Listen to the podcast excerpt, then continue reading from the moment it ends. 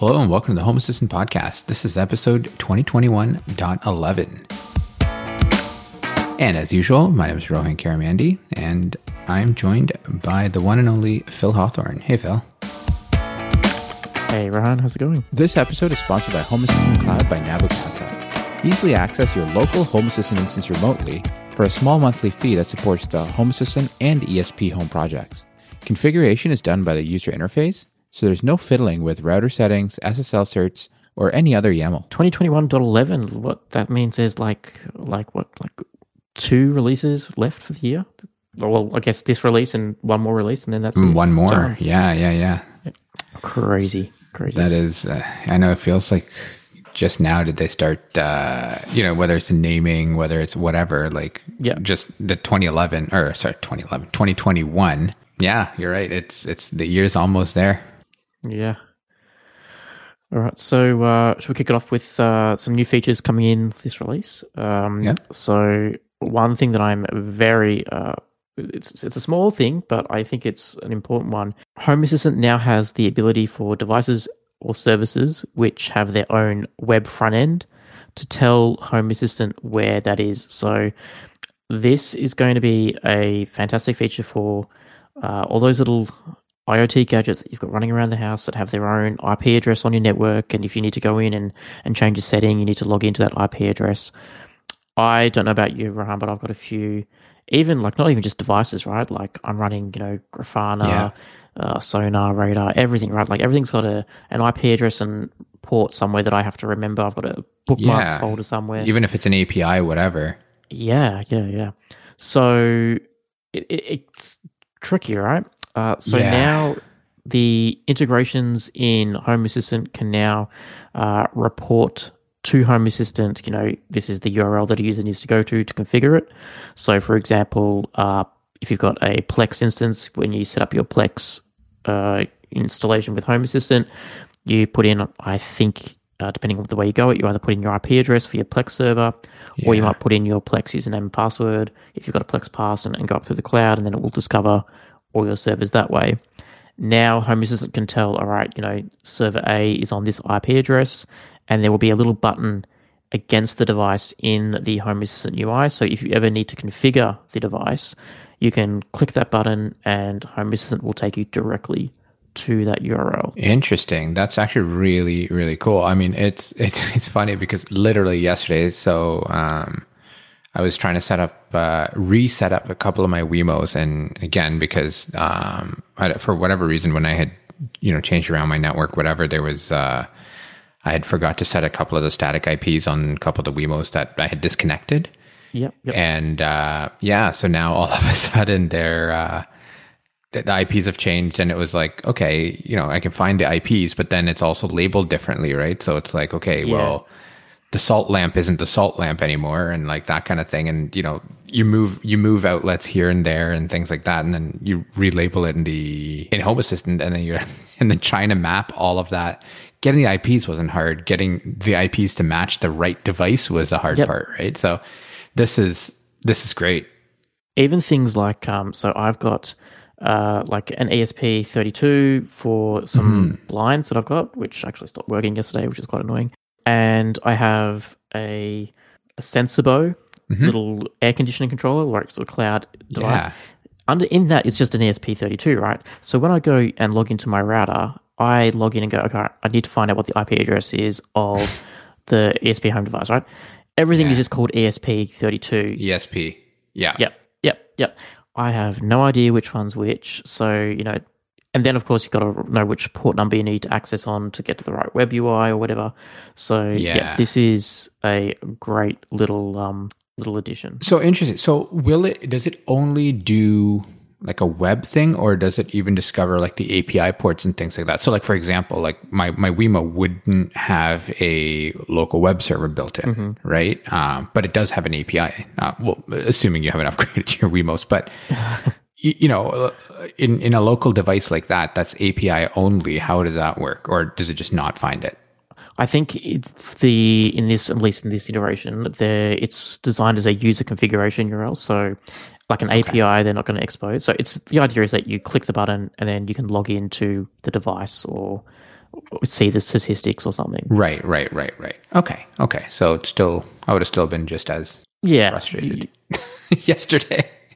Maybe you could find the IP address or something in your Home Assistant config or something. Config, yeah, yeah, Yeah, but it's interesting because it's not only just for devices; it's also for services. So um, things like Plex, Sonarr, um, yeah. Spotify, Pi-hole, right? And I actually, you know, had this problem literally like just like last week or something where I needed to access a service and I couldn't remember for the life of me what the IP address was is in the random Docker Compose file I have Mhm. on my synth. So I actually um ended up going through there's a awesome list uh, for self-hosted and they have you know um, amazing stuff if check it out if you haven't already it's an amazing list of great tools all generally self-hosted so you know pretty much open source or close enough and one of the services i found was called um, heimdall which is basically like a bookmarks uh, page for i guess your services so i just run it through my docker compose right. link it up, open up the port.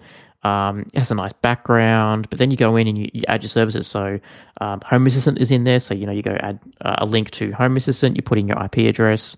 It gives a it puts in the Home Assistant logo, um, and then you just go around and add all the things. The idea being that when you set up a new service, uh, you put in, for example, you know if you've just set up uh, a Plex server, you put in Plex. That way you don't have to remember, you know, the IP address and the port number. You just Mhm. have a little homepage with all your internal services that you can just click on and access, and it is fantastic. So now that Home Nice. Assistant has this, uh, I may not need to use that as much, but yeah, I think just shows right, like with all the IP addresses, services, and port numbers you have to remember. Yeah. That's a a great little feature. This is actually it's actually a pretty cool. I mean, it, I know it's literally just a splash page, but Yeah, it's yeah, that's all it is, kinda right? cool. It's yeah, yeah, It, yeah, they're designed for you know like uh, server admins, sysadmins that yeah, have a whole bunch of you know services running on a, a single server, and you just want an entry point to them all without having to bookmark everything yourself. yeah. Interesting. I wonder if this also acts like some kind of a proxy, which might actually be kind of cool, where you expose this to outside, and then it can get to your whatever apps. But maybe I'm thinking a little ahead. Yeah, Yeah, yeah. you are. Yeah, but I'm sure there's something that could do it, right? Yeah, Um, yeah. Definitely. No, that it's actually kind of cool. Um, but yeah, no, I, I, this like you know the, the ability to actually go to the front end, I think is just it's just a nice like. Is it required? No, but it's definitely a nice touch. Um, It's also it helps like just reducing, you know, like if you've got an error in your Plex configuration, right? Yeah, Um, Home Assistant can say, check out the, there's an error in your Plex integration, right? And you click on that and it says, you know, uh, there's an error with this is your Plex integration, there's an error. And then you've got a button right there in front of you that says Mhm. open Plex configuration, right? And then bam, you're into the Plex server admin without having to fiddle around and find the IP address or port number. yeah, yeah, exactly. It's kind of a no brainer, but sometimes it's uh, you know. It, it, it took this long to get there, right? Um, Yeah, but but exactly. it, it's it, it is nice. I, I definitely do appreciate that feature. Mm. So it's rolling out to services and uh, integrations across the platform, uh, across Home Assistant at the moment. Uh, so right Yeah. now they've done um, a few, so including Sonos, Spotify, Sonarr, Plex, Tasmota, Pi-hole, yeah, and as I said, a whole bunch more. And I'm sure more will be added over time. So it's it's not everything. It's just static kind of services that get added to it. Yeah, yeah. So if there's an integration that you know they know has a, a static sort of site, or you know where they can work out, you know, for example, like your Plex server, they can work out. All right, if you're connecting to this IP address, then this is where your Plex config, this is where your Plex web server will be. Then they can add that link there. Interesting. So if you're a, if you're a specific service owner, then or uh, integration owner rather, um, hopefully that means that you know you can just kind of go back and it's a quick step to get to these services, whatever that might be, right? Um, from from a developer perspective, so that you can actually just go in and uh, quickly add that and say, look for the URL here, and off you go.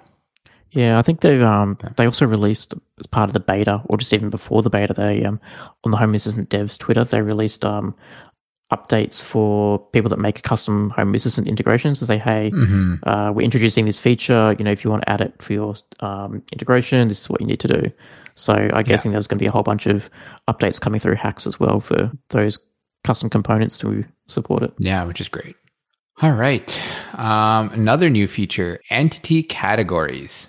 Um, now, before you get too excited, you can't categorize your entities, as the name would suggest.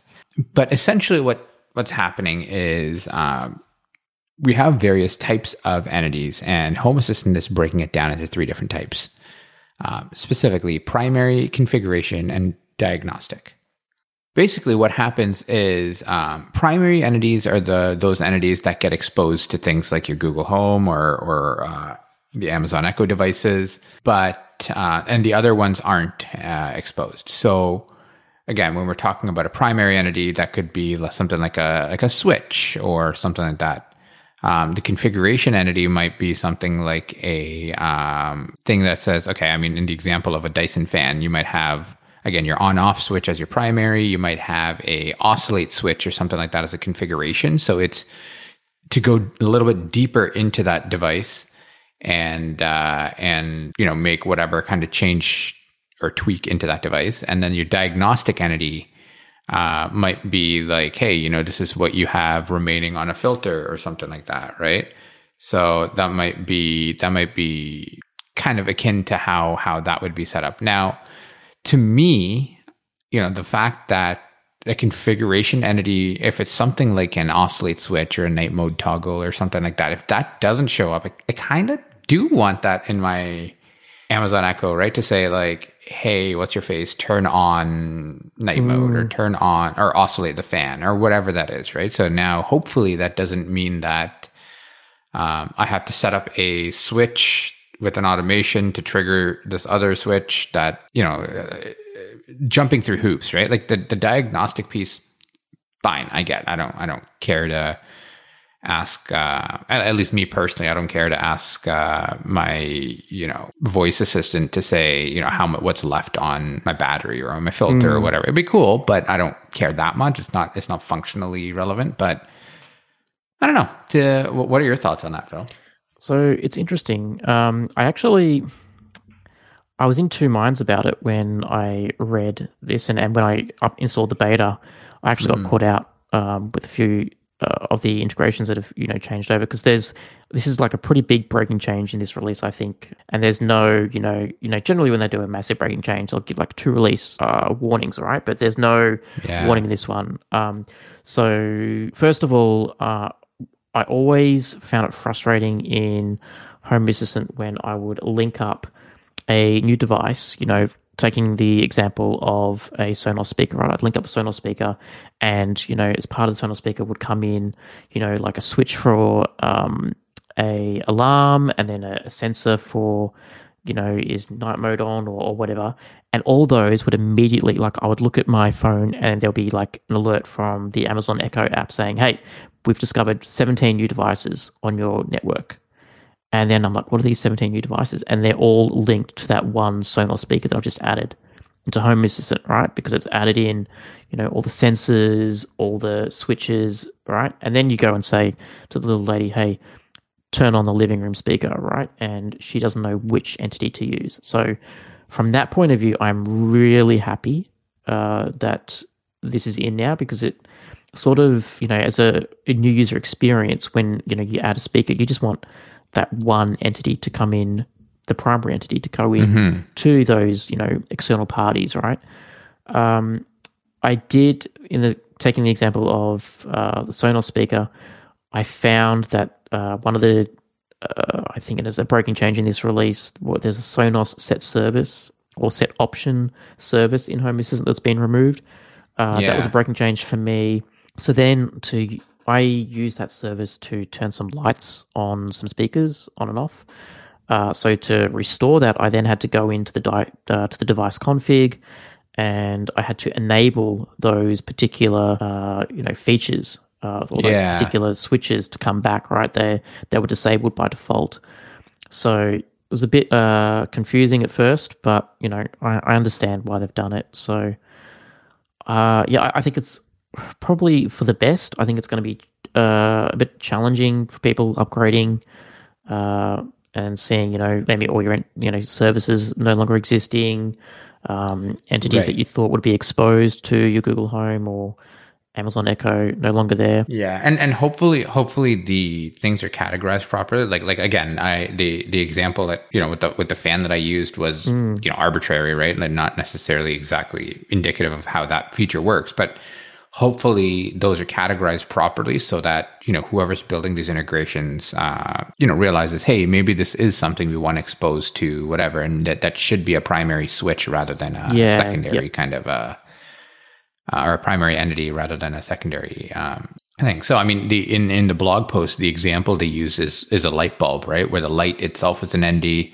um, but the uh, you know the power on configuration is is a configuration uh, which that's fine. I'm not I'm not going to be telling my voice assistant, you know, when my bulb turned when when I lose power, it should auto and gain it back, it should automatically do this. Fine, yeah. not the biggest deal. Yeah.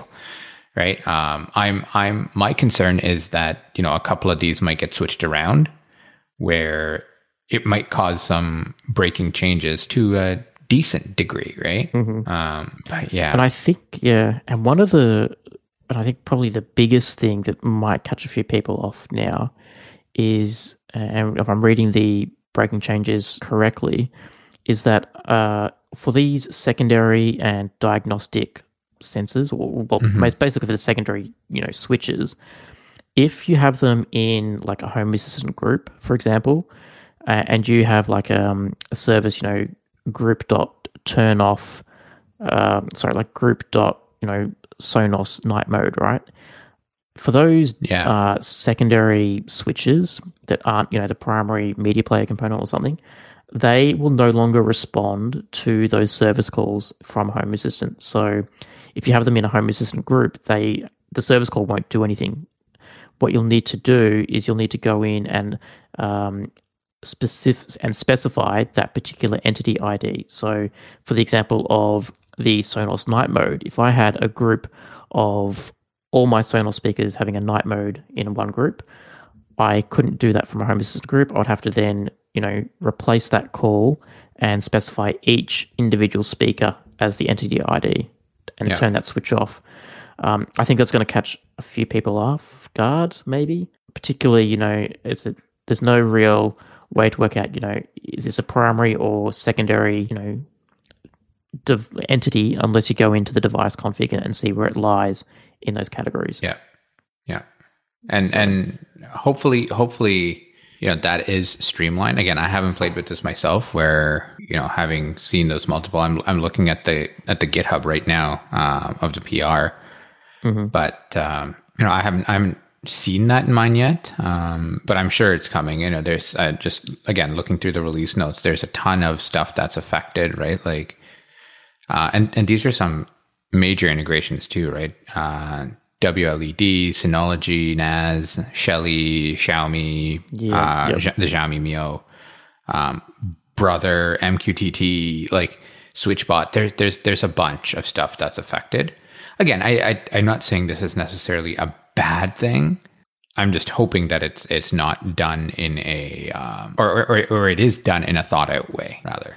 Yeah, and I think you know, with you know a big change like this, there's always going to be someone that you know it this doesn't work for. Um, you know, I was lucky enough that I think you know I just had to update some calls to that Sonos set right. service or set option service, I should say, um, and maybe get a few other things around the place. But yeah, I think yeah, just depending on the way you're using your devices and those you know things around them. Yeah, yeah. Um, but on to other things. So uh, there's been major updates to Tuya in this release. So I don't know if you've been following yeah. Frank's Twitter or not, but uh, he has. But oh, did you see like he posted up a picture full of like I don't know like a, you know, a whole bunch of Tuya devices. Um, one I was very jealous. Yeah. Um, yeah. You know, if he gets to he gets to spend his days, you know, just playing with all these, you know, fun, awesome IoT gadgets. Um, but yeah, he's been hard at work making uh, the Tuya integration more solid. Um, so yeah. there's a whole bunch of devices now supported. Um, I believe it's all going to be via the cloud as well. Um, so there's no, so this isn't a local Tuya replacement. Um, they're still missing the locks and remotes, but yeah, great work, Mr. Frank. Yeah, yeah it was uh, it was funny. One day I, I opened Twitter and I just see like Frank going on a rampage. Yeah, yeah, yeah. Like a, a big bugs, Twitter thread on it, right? Whatever. Like, it's yeah, it was like yeah. live tweeting his whole experience, right?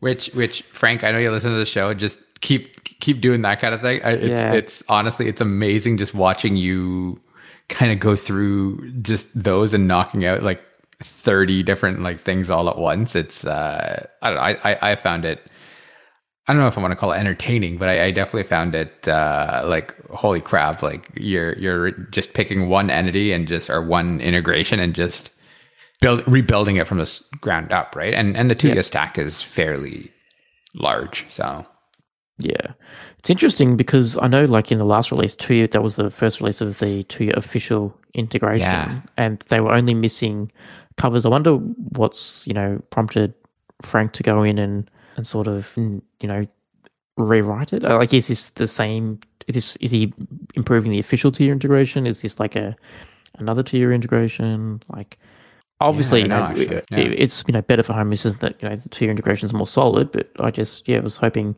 you know with the official like with Tuya actually you know running with it mm-hmm. um, that you know this wouldn't have been required. But we'll see. Maybe there's maybe we've maybe I've missed something there. Well, I mean, regardless, I mean, it's it's again i'm all always about stability and all and, and all that. So yeah. no matter what it is uh thank you frank for that one.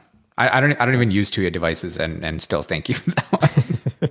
All right. Um what else? Icon picker. Um so now you can change uh, an entity's icon just within uh, home assistant. So you don't necessarily need to know the mdi or the material design code for it right? So um, if you have customized some of your icons in the past, you'll know that you need to type like MDI colon mm. uh, whatever the material design icon name is. And if you're not familiar with that, basically material design icons are a standard set of icons that you see for, you know, used throughout different applications, whatever, right? They might be emojis, there might be different like icons like the lightning bolt to say, you know, a device is turned on or off or whatever that is. Yep. And uh and and you know those are it's a standard set of device uh, standard set of icons uh, known as material design icons. Um, I, but now you there's an icon picker so you don't actually need to know that code or anything like that. Um, there's actually a really good uh, visual studio uh, or vs code sorry mm, there is. uh, plugin for that too which i use just so i know i'm using the right one. So sometimes it's like i want an outline sometimes i want a full filled in yep. one whatever that is. I don't remember what it's called. I'll find out and put it in the show notes. Um, but uh, this this is nice because you don't need to do that. so, which which I kind of like. This is one of those things where I'm like, really, like this. I, I I knew it wasn't there, but now that you think about it, you're like, huh, yeah, like an icon picker probably would have been a good yeah, idea. Makes sense. A fair few releases ago, right? Like. Yeah, yeah, exactly, exactly. But again, I'm glad it's there. Yeah, and of course, open source. You know, I could have just put a pull request in, but uh, you know, there you go. Yep um, all right. So the next one's, uh, let me try and explain. I think it's a, a pretty good uh, feature, though. So offset for time triggers. So uh, you can have uh, date time entities in Home Assistant. So the most common would be if you have a smart speaker or uh, something like that, for which might have an alarm. So, for example, on Sonos speakers, if you have an alarm set, they expose an entity in Home Assistant, which is just a date time, right, with when the alarm is going to go off in the future. So right. it might be, you know, tomorrow at 7 a.m. With you can then in your automation, you can then use that sensor as a trigger value. So, for example, uh, trigger this automation at the time of you know the next alarm.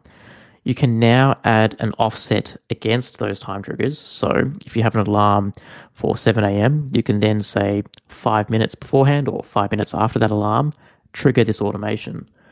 So this would be good if you have, you know, like a morning wake up routine. Um, mm-hmm. You know, maybe you if you've got those uh, lights that you want to, you know, slowly mimic sunrise coming in uh, five minutes before your alarm. You know, you can now do this without needing to go in. And previously, you would have to create, you know, like a template sensor, calculate, you know, right. when's it firing, do five minutes beforehand. Um, yeah, all that sort of stuff. So yeah, no longer have to do that. It's all can be done in YAML. So fantastic little feature. That is actually pretty cool. It's again, it's the little things that kind of help here and there, right? Yeah, exactly. All right. Uh, let's talk new integrations. Again, we're not there's not a ton here to to talk about this week, but um, LOOKin. Um, so I guess they they provide uh, you know f- focuses on providing devices um, you know that integrate something with like a local API. Um, so that is now supported. So if you use something like um, it's it's basically it's a universal remote that um, you know integrates with different like Google Assistant, blah blah blah, whatever. Um, but yeah, if you use this like a IR blaster, like maybe like control your infrared air conditioner or something with it. Yeah, I think, but I think it's more meant for like smart devices, right? So it's got like again like native HomeKit support, um, so on and so forth. So to bring basically to act as a bridge um, to IR right. devices, like you said, but to, yep. to bring those in into whatever the modern world, right? Yeah. Um, so if you've got like a crappy old um, air conditioner that uses just IR and nothing smart, well, great. You can looks like you can you can pop this in, and and I might be very wrong here, but this is just you know browsing the website. That's kind of the gist I'm getting. I think it was a like Kickstarter. They, um, so looks. Oh, cool.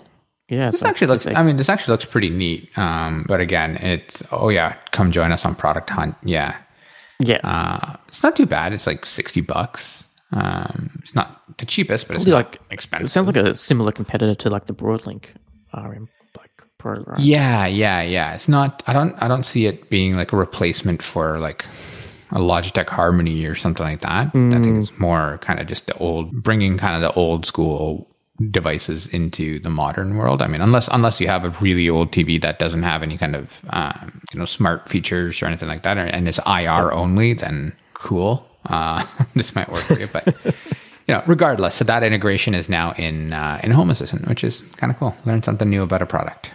There you go. Uh, other noteworthy changes: uh, Nest has WebRTC support, and mm-hmm. they've also added support for Nest battery cameras and battery doorbells, which is quite interesting. I know. Um, so I've got the Ring video doorbell, which is battery powered, and I think I can get like the latest snapshot from the Ring servers, which I have to pay a subscription for. Yeah. But I can't view like live, you know, footage from that camera. Yeah. I've also got a a Reolink Reolink um, solar powered camera as well. Once again, right? Like because it's solar powered, there is no ability for me to tie it into like a Blue Iris or you know yeah. get a live feed in Home Assistant, right? Because you know takes too much battery. Yeah. Yeah, exactly. So yeah, if that support is there from the Nest battery operated cameras, that is really cool because that's like one of the drawbacks of going battery for me. Like you can't you know view a live feed in Home Assistant because of the battery. So I wonder how they get around, or well, I don't think they're getting around it. I wonder how mm. what kind of an effect that has on battery, right? So even even if you are using this, I don't, you know, is it is it a good idea? yeah, I, I assume like maybe it's not like running a live feed. Maybe you'd have to like trigger the live feed or something. If assuming live feed is supported, right? Um, you know, to save the battery, and then it would have a timeout. I'm sure, but yeah, like because I know like with the the Reolink, they yeah. just like no, these cameras do not support any of those protocols like OnVIF or RTSP. Yep. They just like no, do not support it. We're not allowing it. Right. So yeah, very cool. Yeah. No, that's neat.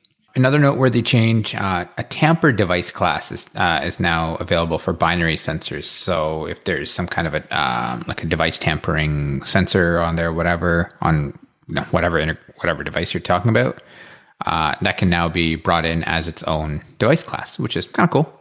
I haven't really seen anything with that would have that, but I'm sure that it's out there if it's, being built. Pretty popular in things like um, like Z Wave and, and Zigbee, like motion sensors. Um, mm-hmm. You know, like I think the idea being that you know if you were to walk up to a motion sensor and change its batteries because it detects it's vibrating all of a sudden, it will then trigger to your Z Wave controller to say, "Hey, uh, I'm not in a normal state here, right? Like I'm something's being tampered with." Um, and right. then you can do like a different automation, right? So then you could yep. trigger an alarm or a siren, I guess, which Home Assistant now has as of you know a couple of releases ago. So very cool. I think Frank added this because um, he was working on the Tuya devices and they had tamper stuff. So interesting. Well, yeah, yeah, add support for it. Um, and then you know we can extend it out to Z Wave and Zigbee and stuff like that. Yeah, yeah, yeah. Another cool integration or another cool noteworthy change, I should say, is support for fan groups. So if you're familiar with light groups, you could, you know, if you've got multiple lights um, from different manufacturers and you want to group them all together as a single entity in Home Assistant, you can do that. Now you can also do it with fans. So, you know, if you've got like a Dyson fan, a Xiaomi fan, maybe a, a big ass fan, uh, in your ceiling. Yeah. You can have them all grouped as a single entity in Home Assistant. You know, turn them on to level one. They will all turn on to the same level one applicable setting for that platform at the same time, and then turn that one single fan off, and all fans turn off. So very cool. All right. Um, some breaking changes. Um, obviously, there's more in the release notes. These are just a quick uh, overview of what's there. So, if you're running your own uh, or sorry, if you're running Home Assistant in your own environment, this would kind of affect you. But Python 8 is now deprecated uh, and will be removed in 2022.1. Uh, support for 3.10 isn't really there yet, so you should really uh, upgrade to 3.9.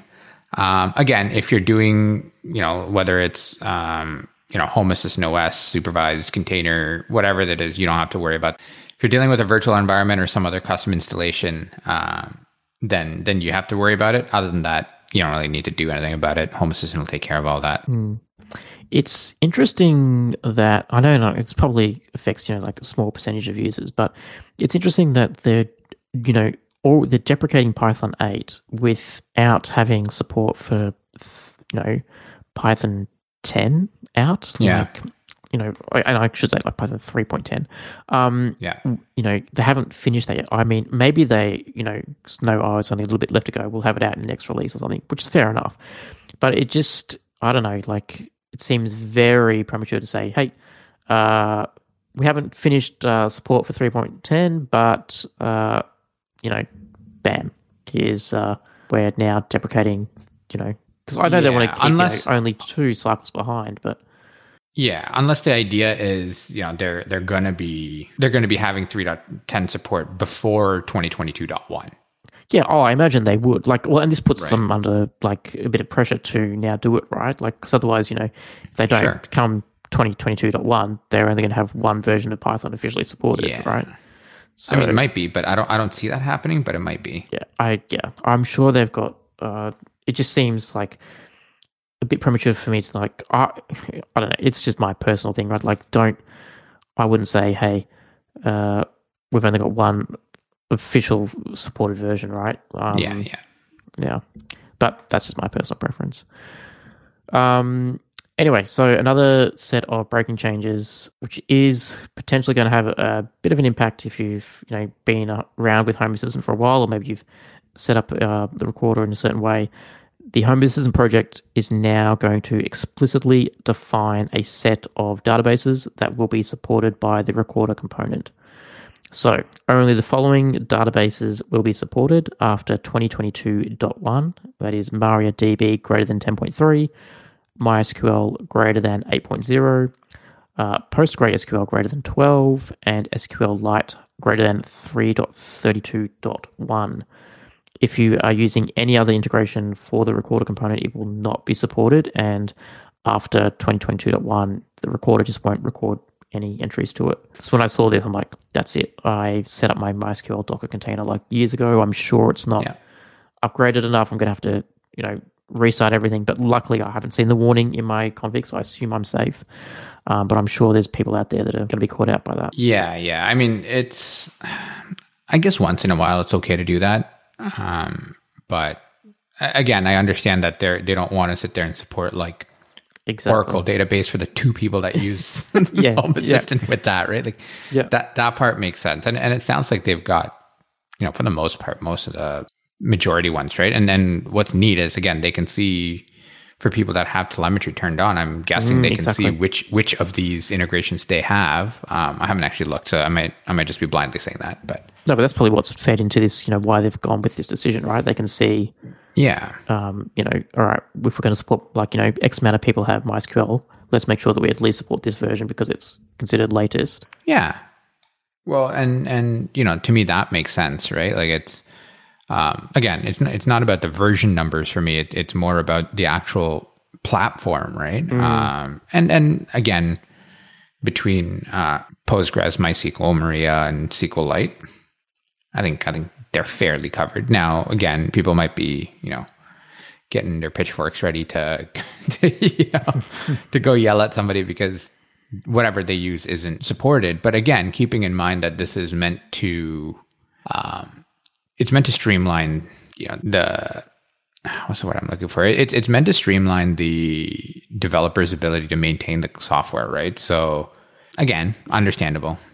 We got to remember, like I think, and, I, and I'm just you know spitballing mm-hmm. here. I'm I have no inside knowledge here that with all the recent you know statistics and long term statistics changes that they're introducing, right? This is where that data is going to be, um, and you'll notice that you know all the databases that are going to be officially supported now are SQL based, right? So they clearly, you know, by just limiting to those, you know, types of databases and, and those versions, they're going to ensure that, you know, when they come to do some more advanced, um, you know, long-term statistics and keeping indexes in order yeah. and, and, keeping that database running smooth and fast, um, yeah, it makes perfect sense. Yeah, exactly. And I mean, will your custom database, whatever, not custom, but like, will the, a non-supported database still mm-hmm. work?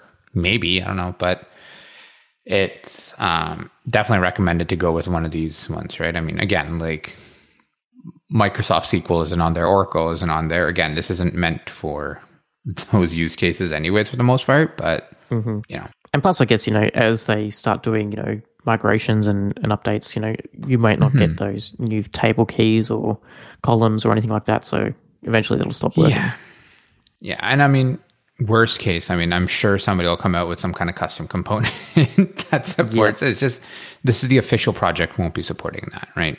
Which I'm okay with. I don't know.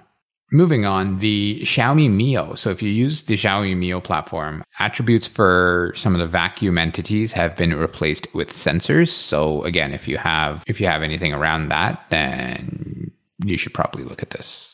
So I think that yeah, that's going to be related to like you know those primary, secondary, mm-hmm. you know sensors.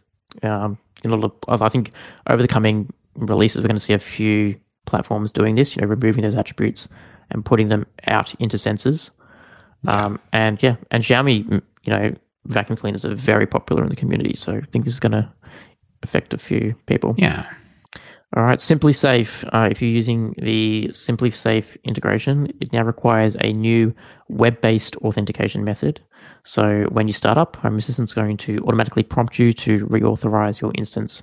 So you'll probably get like a little notification in Home Assistant, and then just log in and go into the integrations page and reauthorize your uh, configuration there. Yep. Sonos. The Sonos dot set option service has been removed, um, and instead now it has individual switch entities, which kind of controls the features and the display. Right. So you know that's a that's one change, but there's actually a couple more.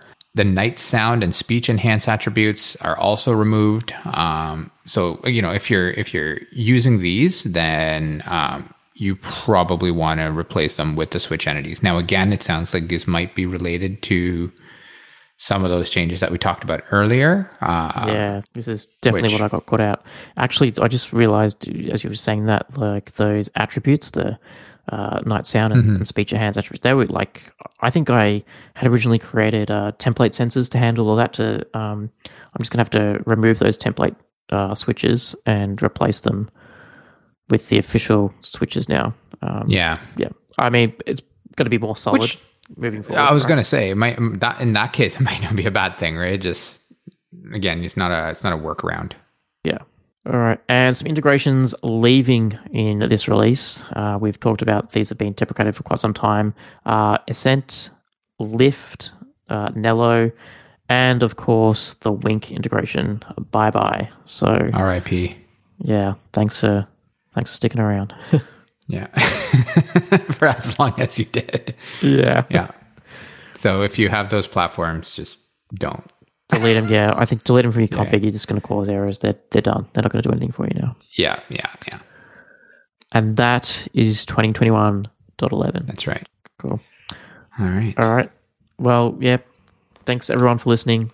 Well, I'm going to go and add more services to my Heimdall dashboard now. I think. the ones That's awesome. I, I, I can't remember. Right, like it, it all started because I couldn't find the the port number for ESP Home. Stupid URL. And- yeah. Yeah, like I just I got so frustrated. I knew it was on a Docker container somewhere. I'm like, that's it. I need to know where to act. Like I just I didn't have it bookmarked. I'm like, I'm I'm doing this right. And so there, it's born. Now I've got something else to manage and kill my time with. Right. There you go. Yeah. Nothing, and I will be the only one that ever used it, so I don't care. Yes. All right. Nice talking to you. Speak to you. Yeah. Thanks for listening. Cheers. Cheers. If you want to share your Home Assistant journey or come on as a guest, reach out to us at feedback at hasspodcast.io. That's H A S S podcast.io.